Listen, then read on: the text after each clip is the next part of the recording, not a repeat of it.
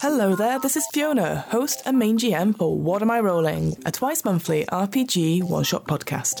This is a bonus Q&A episode to tide us over to the next one-shot, and it is indeed a very special Q&A, as a few weeks back I had the pleasure of interviewing Doug Levandowski and Jack Rosetree, the game designers behind In Name Only. In Name Only is a minimalist role playing system where your real actual name determines all your skills, abilities, and powers. When players need to make checks, they roll a d20 and add a bonus to it, usually between plus 3 and plus 5, depending on the length of their name. If the result is 10 or more, they succeed. It's as simple as that. We actually played a really great one shot of In Name Only in episodes 28 to 31, so check that out before listening to this interview. This system is really straightforward and easy to run both as a games master and to play in as a player.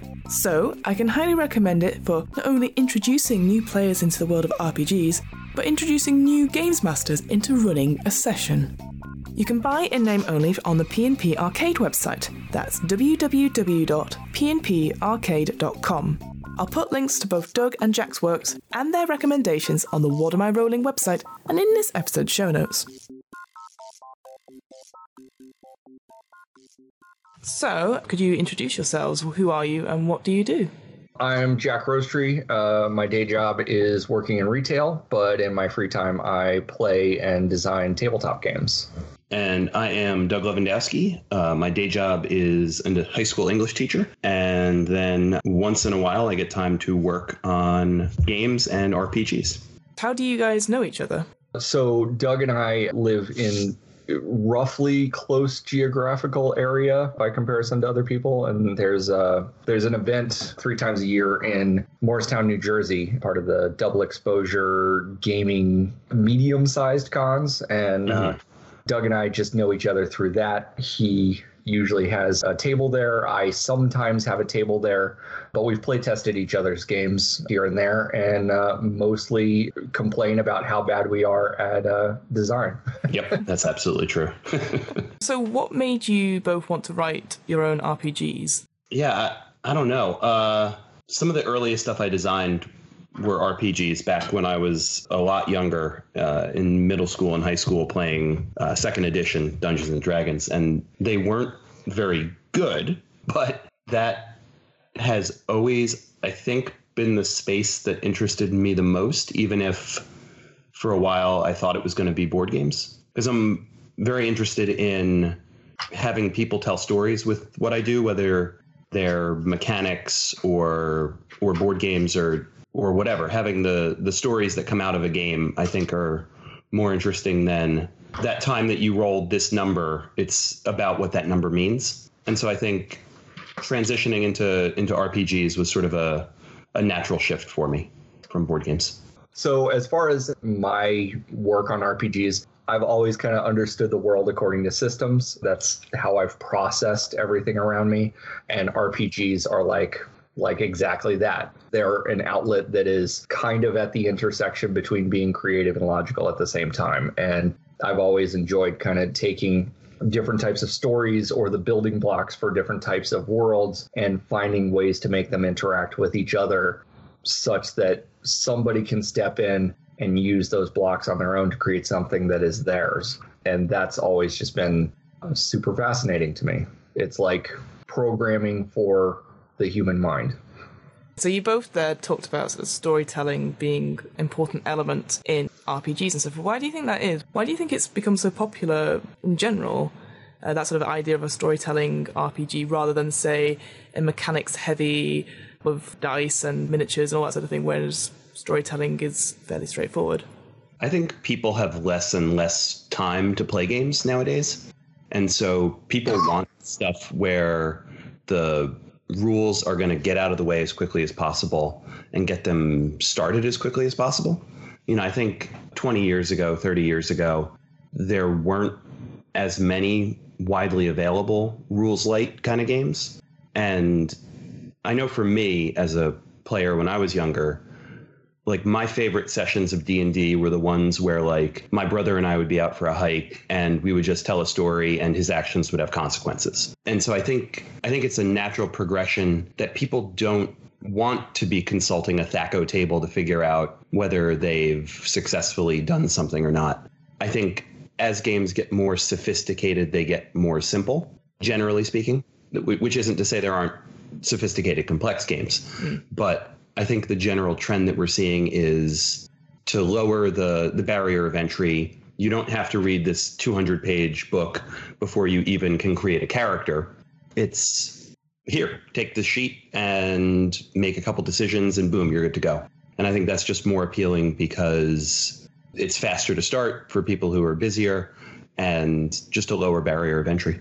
Yeah, I also think um, tactical level D&D and Pathfinder and that sort of thing already exists. You know, people have those books, they can play them. You know, people know exactly what they're going to get out of those for the most part when they engage with them.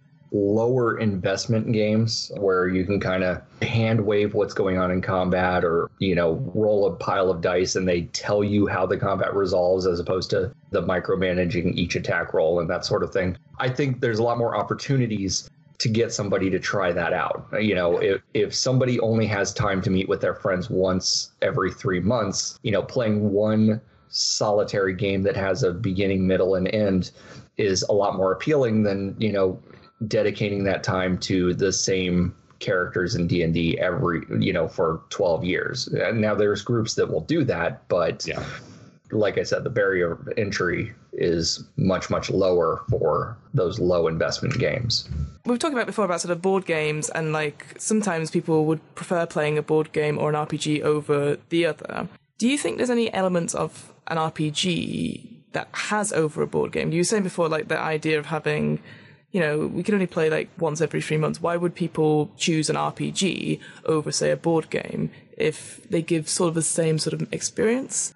Yeah, I think some people really like continuity. You know, they also like perhaps lack of resolution. I don't know if that's the right way of putting it, but basically, you know, if, if I get together with my friends and we play a board game for the most part, you know, ignoring some new trends, uh, we play that game and there is a resolution at the end. Somebody wins, or the group wins, or the group loses, that sort of thing. But with an RPG, you get to the end of the adventure and maybe you did save the day, maybe you didn't, but there's not a definitive you won, you lost type of resolution. Mm-hmm. And uh, I kind of, with RPGs, they're almost like the platonic ideal of game systems you have maximum number of rules for minimum number of components. RPGs can be contained in a book. You don't need miniatures. You know, you maybe use a dice, you maybe use some cards, but 99% of the game is played in your head. And I think that there's something to be said for that. We tend to interact with people that probably are very pro RPG. But, uh, you know, I had an interesting experience recently where I ran an RPG with some friends of ours and uh, one of them, who is an avid board gamer, at the end of it said, "You know, I really, I just don't think this is for me." And it was simultaneously very, very surprising, but also a little bit illuminating that RPGs aren't for everybody. Mm. I think I know for me the appeal is the story. I know when I play board games, I know when a lot of people I know play board games, they build story elements into it, even if they don't necessarily exist. I think the the best games we're seeing created now for the most part, create and tell some sort of story. That's why I think we're seeing so many legacy games, why we're seeing so many campaign style games, and why those are taking off hmm. because it's the investment in in what happens and I do think the continuity and the possibility for continuity is key for a lot of people. But I think just the way that we're seeing so many games so many tabletop board games like strive for an experience that people who grew up playing video games are used to. We know what the story, however thin it is, behind Super Mario Brothers is. And so even if it's really just a how quickly and how accurately can you judge how quickly things are moving kind of game, it's not, you know, uh, Arkanoid or Centipede or anything like that, where it's sort of devoid of story.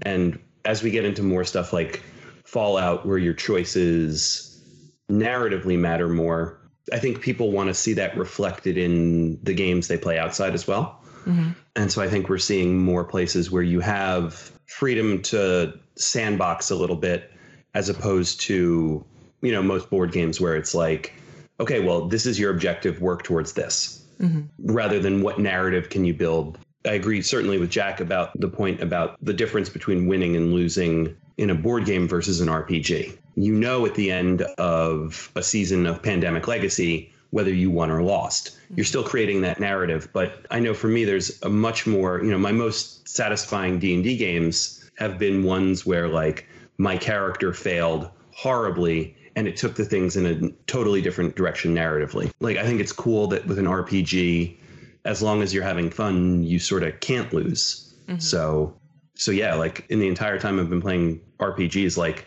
I've lost two games that just because I didn't enjoy them, and that's it. That's, that's interesting, actually. The idea of losing an RPG, and and like you said, like when your characters failed at something, yeah, it doesn't necessarily mean you shut the book and that's it. The thing for me about RPGs is obviously, as we've sort of said, it's storytelling, but it's it's not just one person telling the story; it's a collaborative one. And that idea that a failure or something has a, a, consequence. That's what you were talking about before, Doug, about you know going on you know, hikes with your brother and telling that story and it has a consequence. And I think that's something it's such a unique thing that maybe you can't get necessarily with even with like legacy board games per se. Like obviously things will happen. I think we were talking about it just before the interview, talking about Betrayal at the House on the Hill because that's in itself got so many different endings and so many different ways a game can go. Having a legacy game on that, that's quite an interesting way of sort of doing it, and that's obviously specialized in sort of horror and having a traitor in there and something like that. So it already has a sort of collaborative elements of storytelling, but there's obviously certain templates to follow.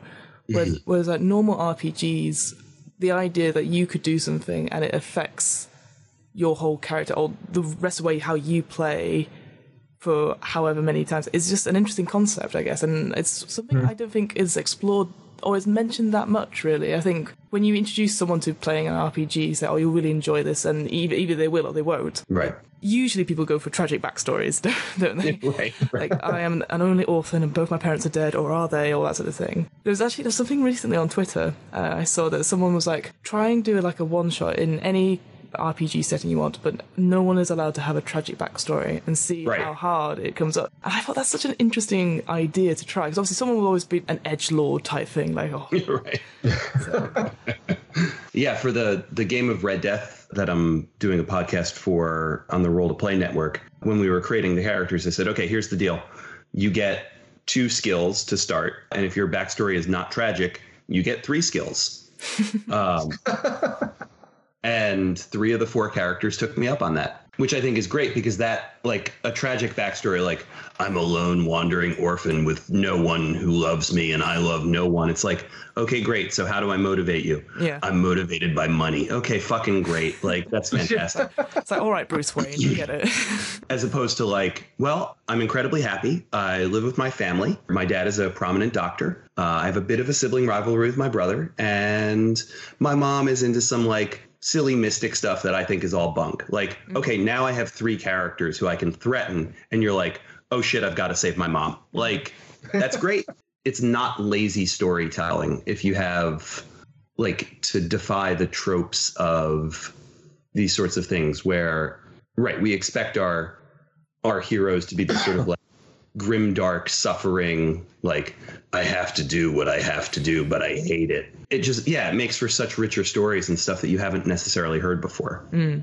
one of the things i do in a lot of my campaigns when i run them is i'll have like basically a campfire night where at some point, you know, while they're traveling or whatever, I will hand out little slips of paper that, that give prompts. And some of them are tragic because, you know, it's easy to write. So so it might say, you know, uh, you lost somebody dear to you in a freak accident. It was nobody's fault. You know, nobody killed this person. It was just an unfortunate accident. You know, how did they die and how has that impacted you? And a lot of times, you know, whatever backstory they've come up with, some players might incorporate that a little bit, but for the most part, like players will come up with something fresh. And in a lot of cases, that little tiny detail will matter more to them in the long run than, you know, an entire page worth of backstory that they wrote when they made their character. I love giving players a chance to kind of narrate what's going on. And uh, to go back to the success with consequences thing, a system I'm working on right now, which is probably going to be my next thing that I throw up on Kickstarter, is called Antimatter. And it's kind of a space sci fi theme with some generic space sci fi stuff, but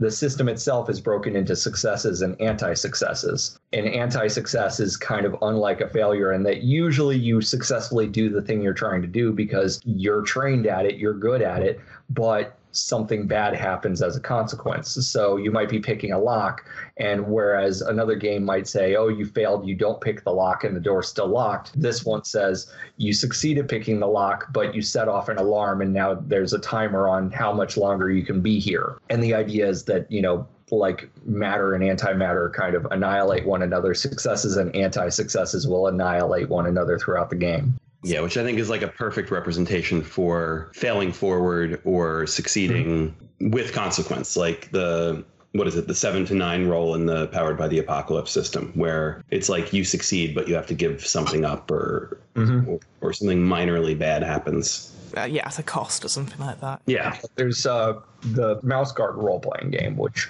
I consider probably like the most beautiful coffee table role playing book ever has this system where your character will have flaws, but it's not up to the storyteller to use your flaws against you. It's actually up to you to say, I, I don't remember exactly how the, the system works because it's been years since I read it, but basically you impose a penalty on yourself. Like if you have a really long tail and you're trying to hide from a cat, you can say, oh, well, my really long tail doesn't make it all the way behind the curtain with me. So mm. now I have a penalty. And then you can use the penalties that you incur kind of as positive feedback karma for future actions. And that's something that I absolutely love because again, it, it, there's a lot of RPGs that do the whole, you know, pick a bunch of flaws, but if you never bring up that you have these flaws and the mm-hmm. DM, you know, has so much stuff that they have to pay attention to that they're not going to like call your flaws against you, then they're not really flaws. They're just things written on your character sheet that got you some extra points. And I love systems that kind of reward characters for that. Another one that does it is the uh, Marvel Heroic Role Playing System. Actually has, uh, and again, I don't remember exactly how it works, but you basically get like bonus XP for doing things or experiencing things in lines with your character's drawbacks. Yeah, and the next game that John and I are working on, which is still secret until after Free RPG Day, every character has to have a fatal flaw. Mm-hmm. And anytime they do something in line with their fatal flaw and they fail at it, it still uses the adversity token system that we have in Kids on Bikes. But instead of getting one for that failure, they would get two unless the GM decides that they're being a jerk about it and trying to ruin everybody else's fun because like no I'm always I'm always reckless so I would just run in there. So I'm just gonna run in there. If that happens you get nothing and uh, you're you're asked to leave the game. But uh... so obviously we've played through in name only on the podcast. I was wondering if you could both sort of give a brief overview of what it is and how it sort of came about. How did this sort of development between you two came about for this micro RPG yeah, so In Name Only was a small RPG that Doug and I launched on Kickstarter. Uh, I'm going to say a few months ago, but I'm really bad at time, so some time ago. It started as um, I participated in the 200 word RPG challenge, which is it's once a year. A bunch of people write entire RPG systems within the frame of 200 words. You're supposed to write something that is actionable, that still has a system to it, that has theme, that sort of thing. I didn't even get past the first round of vetting because I think it was a little off the wall and in retrospect not as actionable as I would I would like to have believed at the time but the core concept was you, you, write down a name and the letters in your name determine what skills you have. And each letter related to you know a skill that starts with that letter. So a might be archery b brawling and so on Doug actually slightly misread my original version of this and thought that yeah. you know you had to use your real life name and that I was saying there's no way you can ever use a different name it has to be your name and was super super into the idea and so the two of us you know chatted about it and I said, well, why don't we put something a little more elaborate together than 200 words and do a Kickstarter? And I had the stupid idea of, you know, let's do it for like a dollar and then if people put $2 in, we will give them permission to use a name other than their own. And so uh, we ended up launching it as part of the uh, Doug what- Make one the Make 100. Make 100, which is Yeah. you make something, but you do a tier that has exactly 100 slots in it that offers something that the other tiers don't. And so the the two dollar tier, which only had 100 slots, was you know we give you permission to play characters by other names, and we even had something in the campaign that essentially said like, how are we going to enforce this? We certainly cannot, but Right. there you go. I think that covers the beats, Doug. Was there anything else Yeah, that's that's a, a fantastic summary. That's the thing that attracted me about in name only. It's the same thing. Like the thing that grabbed me is as soon as you say, "Oh, its core game mechanic is that you use your name and that detects your skills," you go, "Ooh, what's my name going to be?" Yeah. You'll suddenly then have that hook, and then you're in. And compared to other games, like uh, again going back to D and D, there's so many guides on like well, what names you could have for your elven uh, princess or your dwarf boxer or anything like that, and obviously your clan names and stuff, which is really really great. But the idea that again in the starting adventure, you're whisked away to the world and you could be whatever you want, but still with your name. I just thought that was just such a cool, unique concept, and you're instantly hooked by that sort of unique game mechanic. Uh, So you sort of talked very briefly about sort of putting it on Kickstarter. You gave away, I think that's the other thing, you gave away sort of the core system for free, and then only asking for a dollar or two. And I, it was interesting because I was like, wow, you're already giving it away, and so people could not fund it. They could just take the rules of. I think we were aiming for a hundred bucks, which you know, after fees and everything else, Doug and I make make enough to buy a few drinks, and that's about it. Uh, Right. but I think we ended up close to seven hundred bucks, which Sounds about right. Yeah. yeah, I mean, I mean it because it was a project that we both enjoyed making and Mhm. would probably make anyway. It's uh, something that just gravy on top. You know, we now have it up on uh, PNP Arcade. People can buy it for like two dollars. That's not the only way that you can get it if you pay attention. But you know, if people want to kick us a couple bucks for what I think you know makes up for it more than enough. That's super exciting to us. And it was also a bit of a, an experiment. I mean, it's it's a small it's a small RPG. So I think with bigger systems, you've always got to strike that balance where when you put something like on Kickstarter, you have to say like, well, here's what the system kind of is about, but you can't just share, you know, 200 page of system with people Right. and expect them to have any idea as to what they're looking at. But when the entire system is contained within 15 pages, people can kind of flip through it and be like, oh, this is kind of cool. It's a dollar. Yeah, sure. Why not? Right. Uh, and the other thing that we held back, which I don't know if I'm going to do with future projects, is the introductory campaign or adventure, which I think it was like another five or six pages. We didn't include in the the initial release. So if people wanted to take the system and play it for free, they'd have to come up with their own system. Whether that made any kind of difference in whether or not people backed it or not, I'm inclined to think probably not. But uh, yeah, overall, I think most people they look at the one or two dollar tiers, and it's like it's like a tip jar for us. You know, we're going to put this out there. We're going to make it available to people. You know, whether they like it or not. And if they want to give us a little bit of money to cover what's going on, then fantastic. Mm-hmm. Yeah, the the limited release, like smaller rule set kind of thing, was something that we did with Kids on Bikes, where you could get the rules and be able to play a game, and it didn't have everything you need for a full campaign in it, but it you know you're able to to try it out and see what you think of the core mechanics. And so I think that's something that's important to me for the for most of the campaigns I do that especially with the way the Kickstarter market is now, people want to see that like this is actually a finished product. Mm-hmm. And so I think having a rules light version like hey, check this out, get it here, especially if the price is is low, like once you look at it and play it, then I think people are once they know what to expect more likely to back it. a couple nights ago, I had a conversation with Will Sobel about. Uh, I mentioned on Twitter that Tim Devine and I are working on the next cut rate RPG, and said in the, the tweet, "My next, you know, one dollar game is is going to be a collaboration with Tim." And Will messaged me, and we had a, a really interesting conversation about pricing. And you know, like Jack said, my thinking with within name only was Like, yeah, we're going to do this anyway. We're going to put it together. We're having fun working on this. Mm-hmm. Why not? Right. He presented a really compelling why not that I think is going to prevent me from doing another $1 thing, which is that if I'm saying this amount of work is worth a dollar mm. for someone who is a published designer, what message is that sending to other people who maybe aren't published designers? And what's that doing to the market value of creative work? And so, in retrospect, I think if we were doing this over again, I would probably push for in name only to be like a like a five dollar yeah. RPG.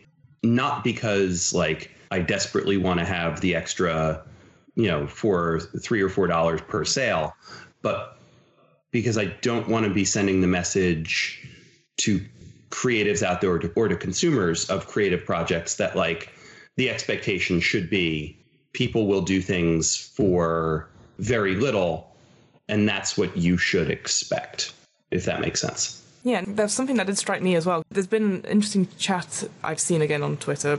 It's just such a weird phrase to say, isn't it? Yeah. Um, but like, you know, it's like, oh, how many, how many cents per word, which is such a, for me, a bizarre concept. We were talking about before that, sort of trying to strike a balance between having a system that isn't 200 pages long that people will read, but also making sure you are being credited and paid for your time as well. I did think to myself when I backed it, I was like, one dollar is to me is nothing. It's a throwaway thing.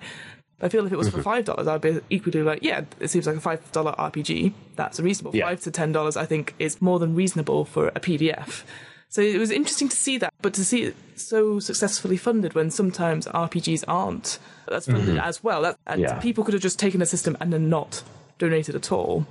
Right. Well, if you want to know the craziest shit, the amount of money that I personally made off of in name only is more than I've been paid for at least one of the RPGs that I've designed and was formally published.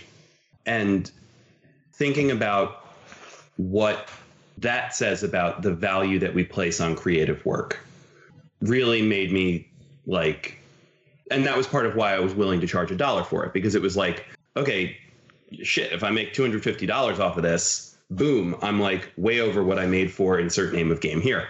Um, I wonder, and I think Will is right about this, that by charging a dollar for it, it's enabling publishers to say, oh, yeah, bro, we play three cents a word. That's it. Like, mm-hmm. that's not sustainable. You can't. Yeah. You can't play test something and have it be worth three cents a word, right? Yeah. No, that that makes a lot of sense. And in retrospect, I already like really kind of get that argument. And I think there's a certain amount of privilege that goes into being able to put as much work as Doug and I put into a name only and only listing it for a dollar. Mm-hmm. And so that's something that, you know, is worth being aware of. And uh, that's a you know, point. Yeah. And, and so uh, I was probably going to be launching another Kickstarter within the next month or so, doing kind of the same format I'm guessing it's a project that's not going to be as popular as uh, in name only or Pretty Fairy Princesses. It's the antimatter uh, one, mm-hmm. and maybe I do need that's to. Such that's such a good system. Yeah. Oh man, um, do not sell yourself short on yeah, that. Definitely. I feel like it's not going to be as immediately popular. So the other system that I'm talking about right now is uh, Pretty Fairy Princesses, it's a system where your three core stats are pretty, fairy, and princess. And it's about the same length and size as in name only. And I did a similar. Know, it's so good. there's a $1 tier. There was a $3 tier, which meant that your pretty fairy princess name of your choice got included in a pretty fairy princess name generator and then a $10 tier, which we did with a name only as well, which was a name of your choice gets included in one of the examples as a character doing something. So with antimatter, I, I don't see people being as immediately over the top about, you know, what they're looking at. But that being said, it doesn't mean I can't price it a little bit differently and, uh, and, and make some changes because you know, like I said, Doug raises some very good points here.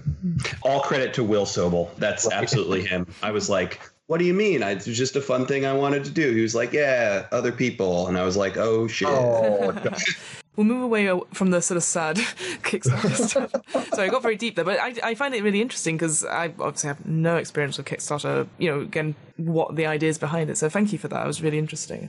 So we'll go on. Um, maybe a more light-hearted question now. But what do you guys think is sort of the best ingredients for a good adventure? Either using in-name only as an example, or just in general any RPG system. For me, it's the unexpected. I think in media studies, they call it like the pop and in the 2000s like tv shows and still to this day tv shows are all about the like moments where like i don't think this is a particular spoiler but like the end of the first episode of jessica jones on netflix have you two Yeah, seen that I've seen that. Yeah. Mhm. the moment where that girl shoots herself is just like such like a like breath gets sucked in like oh my god i get why that happened but oh my god i never would have seen that coming. As a gm to craft those moments for players the most memorable moment i've had in role playing happened about six months ago in the the d&d game that my friend is running for me and two others about two and a half years. And one of the characters has this npc who's sort of like a bumbling idiot and in his backstory like he saved this kid's village or saved this kid when his entire village was destroyed. And we were on this like totally benign like oh we have to go like the duke passed away and now like the duchess has like gone mad. She's been possessed by something. We have to go like help get the demon out of her. And we walk into the main hall and the gm says and as you look up and you see the large portrait of the duke of verber all of you immediately realize huh that's Willard, but 10 years older and with a mustache. and we're all like, what? No! Oh! Oh, of course! Because he, oh! And like then looking back, like the little threads were there. Like mm-hmm. the Duke of Verber had a reputation for being like a bit of a womanizer, and Willard didn't really know his parents and didn't remember his young life. And I think one of the things for an an adventure is just those moments where the GM makes a space where you never quite know what's going to happen, but you trust and you know that when it does, it makes sense given what's happening. I think a lot of the criticism that I've seen, I've never watched a single episode of Game of Thrones, and what I've heard from a lot of people is that yes, the things that happened this season were surprising, but they didn't feel like they were built up to, and that was a like a natural consequence of it. Hmm. Great stories surprise us in ways that, looking back, we go, "Yep, yeah, of course, right, yep." just to add a little bit onto that, for me, a really good adventure is kind of all about momentum and flexibility. I like when things continue to move forward, whether the players want to or not. I like there to be a sense of time progression. One of my favorite situations, I was running a game and it was an event I called the Waterdeep Grand Prix. And it was basically like the Fast and the Furious in Waterdeep. And a bunch of different people are competing to basically win the Thieves Guild's like golden cup that they award to their illegal street racers. And one of the participating there were a bunch of different participating characters. One was like a 30 foot tall elf. One was a necromancer on a raft with just like hundreds of undead legs under the raft. One of the racers was a succubus riding a stegosaurus. And at one point like pretty close to the end of the race the succubus like actually tries to like kill one of the characters. It turns into a big fight. They fight her and the stegosaurus and they kill her and they subdue the stegosaurus wounding it and i say to them all right the stegosaurus is clearly wounded it's dying and I say to one of the characters, You have the medical expertise to save its life if you would like to. And the players immediately start arguing about whether they should save the Stegosaurus, which a minute ago was trying to kill them because they were trying to kill the succubus that was in control of it. And I secretly start, you know, timing the discussion. And after like two minutes of discussion, I just look at the rest of the table and say, The Stegosaurus dies in your care. And there's dead silence at the entire table. And a couple of the players are like, well, I guess the decision's made for us. but stuff like that, like I find that there are tendencies for DMs to let groups plan and argue and make decisions that take way too long. And in certain circumstances, a really good adventure kind of pushes things through with a bit of pace. Mm-hmm. And when the world continues to act, whether the players are or not, it gives the players a sense that the world is a real living and breathing place. Um, yeah. And that's something that when the players kind of internalize that and recognize that, it means that they understand that their actions do have consequences, whether it's inaction or, you know, taking an action too early or too late. But it also it gets them jived to be in that world because that world makes sense to them it's sort of building on what you said, Doug, about that sort of sudden surprise there. And it's not necessarily, for me, it's like, yes, the GM can do that, but it's when the players do as well a good example mm-hmm. of that being in our version of in name only when one of the characters decided to name the girl they've been saving Fiona. And I was saying before it's not obvious on the podcast but I actually burst into tears of happiness because I did not expect it at all and I had a, a really hard day. And suddenly they're just like but it's Fiona wake up. And I was like oh my god I'm now in the game.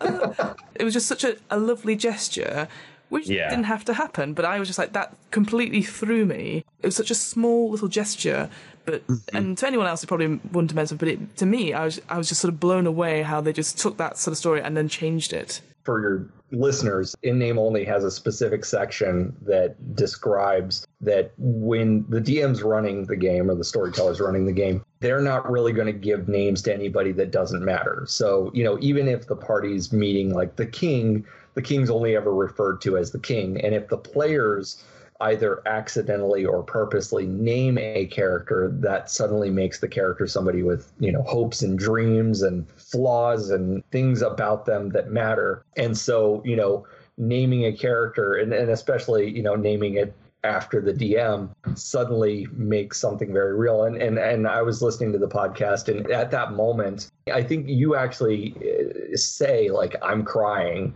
uh, I don't know if you noticed, but the entire room that you're playing in like erupts with just like joy and excitement, and because some of the other players I don't think knew what she was planning to do. Mm-hmm and it just it like put like this nice little capstone on the entire adventure in a way that clearly like tied all of you together just really beautifully. Yeah. I'm glad I got to do that with your system. do you guys have any predictions for RPGs in the future in say like 10 years time? I think a lot more is going to go digital than is even right now. Um, yeah. I mean, that's like the obvious easy one speaking more specifically and just to kind of like fire some shots, mm-hmm. I think Wizards of the Coast and Paizo are going to kind of get their butt kicked a little bit because they've both been doing things that make it very difficult for brick and mortar stores to make money off of their products. And speaking as somebody that actually worked in that environment, like it's hard not to take it personally. For instance, uh, right now, if you're a brick and mortar store and you buy a D&D book, it's usually like 25 bucks to get a D&D book to your store and then you're expected to sell it to the customer for $50. But Wizards of the Coast sells directly to Amazon. Amazon sells D&D books oftentimes at like 30 bucks, mm-hmm. which yeah, you know, makes it very hard to compete and there are times where Amazon will actually sell they'll put them on sale and a D&D book sold through Amazon goes for less money than a brick and mortar store can buy it through like a distributor wholesale. And again, that gets very frustrating and it's hard not to take it personal when, you know, your livelihood and the place that you, you know, game at is suffering because the company isn't adhering to certain pricing standards online. And Paizo did something a little bit similar with their uh, playtest for Pathfinder Second Edition, where they sent out playtest books that players could buy and try out the new system over the course of like I think a six month playtest or a five month playtest. and distributors were pushing this out to brick and mortar stores and then paizo made the entire thing available as a free pdf which mm. i mean it's great for players but when a store is being encouraged to buy you know these books again at like 25 bucks and then sell them for $50 but the playtest is available online for completely free it becomes very very difficult to move that product and i know a couple stores got stuck with dead product because the playtest is now over, but they haven't sold all of the playtest manuals that they picked up. And I think that's an area where companies are going to start kind of pushing back, and we're going to see, you know, Kickstarter's definitely um, making it possible for more limited runs of more niche products. Mm-hmm. And Wizards of the Coast and Paizo are going to have actual competition over the next 10 years. Board games are the same way. You know, 10 years ago, there was a Kickstarter culture for board games, but you still didn't really see as much competition with the big companies. And I think, you know, smaller groups are starting to be able to compete with the bigger companies because of outlets like like Kickstarter. Mm-hmm. I hope that didn't go like just way off from. no, not at all. like I said, I really like. Uh, I've only I say recently, like in the last two or three years, you know, been playing RPGs and stuff. So I mm. I came through it or discovered it you know, by someone playing it, and one of my friends saying, let's do the starter adventure for fifth edition, and then them putting me onto, you know, like critical role. So, you know, nothing exciting in terms of like, you know, when you hear people that I've been playing it since, you know, second edition and stuff like that, which I always think is like, oh, wow, you know, it's not me going, oh, before electricity is nothing like that. I just, I just never had that. It, it was though, yeah. Uh, right. yeah. I yeah. just never had that experience. So it's, I find that it's interesting to me to come to it later on in life when I knew I would have absolutely loved this as a kid. And I feel like I've missed out in a way. But to see it now when you see people like running it online or podcast form where you can hear people running through the system and you go, oh, so that's how you do it. Oh, I can do that. I actually introduced my wife to uh, role playing games. And uh, I mean, she's fantastic at it. But her previous experience with role playing games was in high school. Some group of guys were playing Dungeons and Dragons. And basically, they said, yeah, you can sit in the room and watch from the corner while we play. And I mean, that just brings up all kinds of issues with yeah. that culture. But when I introduced her to it, she kind of had this initial like, well, I don't even know what you're what this is. And uh, you know now it's something that she just totally enjoys. And she similarly i think feels like she missed out on that because people are crappy. But we have more opportunities now you know because of the age and the times that we're in you know she does a lot of like online forum role playing stuff mm-hmm. which i think you know again because of this this age of information that we're in it's more readily accessible and also more accepted you know it, looking down on people and saying oh well that's what you spend your time on like nobody can say that to anybody now because people are playing candy crush yeah oh. I think one of the trends we're going to see in games is a lot more stuff moving towards simplicity of mechanics. Mm-hmm. I think even in the big ones, like from second edition to fifth edition, to circle back to your earlier comment, don't feel too bad about missing out. Uh, second edition was a slog to get through. I loved it because it was the only thing that I had that provided me with that experience. Mm-hmm. But I stopped playing for 20 years, 15 years at least. And then my friend said, like, you really got to play it. I'm like, dude, I don't want to like, I want to tell stories. I don't want to sit around and like read tables. He was like, fifth edition, try it. And I was like, fine, Ben, fine. And I was like, oh shit, this is dope. Um, I think we're going to see a lot more both small games and sort of mass market games like D&D moving towards simplicity, easier pickup and a lot more people moving towards I think a big trend now is a lot lot more people buying an RPG to play at one time. Um, yeah.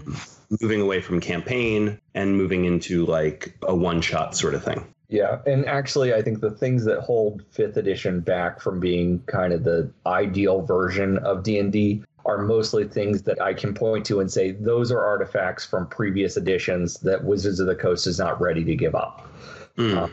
Hit points don't really make a lot of sense anymore, and hmm, and right. ability scores like add an extra step that doesn't need to be there, stuff like that. And I think with each iteration, Wizards of the Coast is getting closer and closer to that really streamlined experience that gives you everything you want in D&D without a lot of math. I mean, Doug complains about second edition. I complain about third edition to no end because it's it's like the doing taxes version of D and D, and people remember it very fondly, and it's what made Pathfinder, and I guess it's like the best game ever, but um, it is super super complicated, and the more that we can get away from that, and the more that we can you know stop doing math and start telling stories, the better. And again, there's always going to be that tactical minded individual that wants tactical combat, but there can be a separate system for that.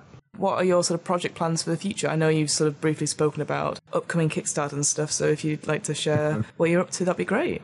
Uh, Doug, you can go first. Okie dokie. So I am currently working on a game that still doesn't have a title with Tim Devine, who is on the Red Death podcast with me and did some writing for the new upcoming secret project that Jesus, I wish I could talk about, but I can't until after Free RPG Day, damn it. um, and it's about agents training to be part of a secret government organization that it's up to you what you do, but probably you stop aliens from destroying the world and or universe. And it's about being wildly unprepared for the job in front of you it's based off of a, a meme that I saw a little while ago that somebody threw up on my wall and said, "Hey, you should design this game where your stats are chutzpah, moxie, gumption, and uh, childlike, wonder. childlike wonder, and a certain je ne sais quoi." and so the design restriction was, "I've got to use those stats." Um, and so, what would a game like that look like? So we're working on that. Also working on one called Home, which is a horror survival RPG where you and your friends play yourselves and find yourselves in a house that someone one of the players is inheriting that they've never been to before. And you have to survive the night. It's a sort of rpg tableau building game where as you play you lay the rooms out on the table using cards. There's a lot of stuff about your own childhood coming into play without giving too much away that's the the basic gist. Um, working on another super secret project in the Kids on Bikes universe that I also wish I could talk about. Someone else is doing the writing for, and was reading over some of that today, and it's just remarkable. It's so so so good, and I that's all I can say about it. But some things that I can talk more directly about. I have a game coming out in I think 2020 called Aunt Agatha's Attic. That's getting published by Chronicle. I was looking at some of the art today, and it's awesome. It's a real time negotiation and trading game where you and your fellow cousins are looting your Aunt Agatha's attic. But as you're about to leave, she says, No, no, no, you need to get along with each other. And in order to walk out of there with as much stuff as possible, you have to trade, and you have two minutes to do it. Is uh, one of the resources still what you had before? Yes. One of the resources that you have to trade instead of an item is you can give someone a hug. and the person who has the most hugs at the end gets a very very special item you get the magic mirror which helps out with scoring so you have to trade but in the end you're trying to be better than the rest of your stupid cousins i like that i like that a lot oh and jr honeycutt and i are working on uh, a while ago we published a game called unpub which is a game about making games and we're working on an update for that that I think we're currently calling Let's Make a Game, where you put together components, mechanics, and things like that to create something and then pitch it to publishers as a sort of creativity storytelling kind of game. And what about you, Jack? I've got my antimatter game, which is again sci-fi. Uh, I keep trying to make it not be Firefly, but it's basically Firefly, where uh, you get successes and anti-successes, and for each success that you get, an anti-success gets added to a pool called the friction pool.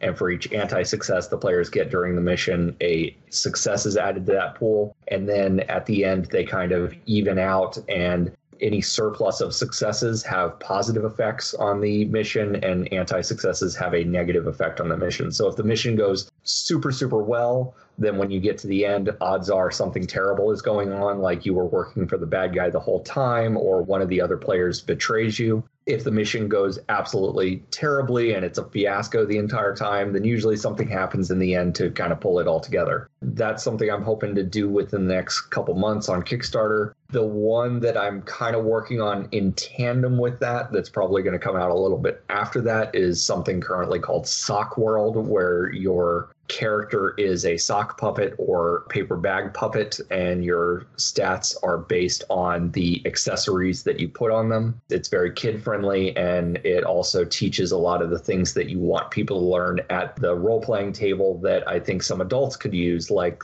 you know, waiting your turn and not interrupting the DM when they're telling you stuff and that sort of thing. Other than that, I just recently put together a really simple game called Terrible Poetry Jam. Uh, it's like Vogon Poetry, the game, where the whole point is to make the worst poetry imaginable. It's real Um, good. so uh, you have a bunch of cards with rules on them, like you have to use a pop culture reference, you can't use the letter E, you can't use adjectives or adverbs, that sort of thing. And you get like three of those rules and a specific line length, and you're making five line poems, which is not a great number of lines for a poem. It gets really weird, and the uh, the poems get passed around the table, so each player is adding a line to the poem. I see. So The old exquisite corpse, yeah. yeah, yeah. So uh, it even says in the rules like there are points, but the points don't matter. Just enjoy your terrible poetry. Right. Final question: Where can we find your work, and where can we sort of follow you? You know, social media links, etc. And obviously, well, hopefully pay you for the great work you're putting out. I think that's what I'm trying to get across there. so in name only and Pretty Fairy Princesses are both on PNP Arcade. I actually had somebody reach out to me through Kickstarter asking about where they could discuss and ask about my games. And so I made a uh, Facebook page today just called Rose Tree Games. And it's probably where I'm going to start posting like play tests for stuff and whatnot. It's not going to be super active because I don't want to berate people with it, but it is a place where you can go to find things on Kickstarter that I am working on. On Kickstarter, you can find, I think Doug and I both through the uh, in name only campaign, and there is a follow option which allows you to find out when either one of us posts something. Doug, do you want to talk quickly about uh, the Kids on Bikes podcast? So that actually sprung up totally independent of me at all. A group of folks decided to make up a, a really great story about Swampscott, Massachusetts. And so if you want to hear Kids on Bikes in action, that's a great one. There's also Brits on Bikes, which is is lovely. And the podcast that I'm on is a Red Death podcast. So second edition Dungeons and Dragons had uh, a module set in Victorian society, and our adventure takes place in Boston over a fixed number of arcs. We're currently almost done recording our second arc. Uh, and the first arc is out. I'm also on Facebook. Feel free to friend me as long as you don't immediately send me a request to like your page for the Kickstarter that you have going right now without ever interacting with me. That's just tacky. At least like, you know, like pictures of my cats first. Get that's the way to get to your heart. exactly. I'm on Twitter, uh, Levzilla. So those are probably the best ways to get me. Brilliant. Um, thank you, guys, very much for this. It's been awesome to stay up this late. I don't think I've ever been up this late for on a school night uh, since I was 18. So thanks for that. Thank you for being willing to stay up so late. we appreciate it. It's it's been a really fascinating chat. So, and I appreciate you know just me going, "Hello, I played your game. Can we talk about it?" Absolutely. I'm hoping to do more of these special Q&A bonus episodes in future, including Q&As on the one-shots we've run here at What Am I Rolling. If you have a question you would like to send in or a submission for help, my fictional RPG character is having difficulties, please send them along to our email address. That's whatamirollingpodcast at gmail.com. And that's it. Great. See you next time.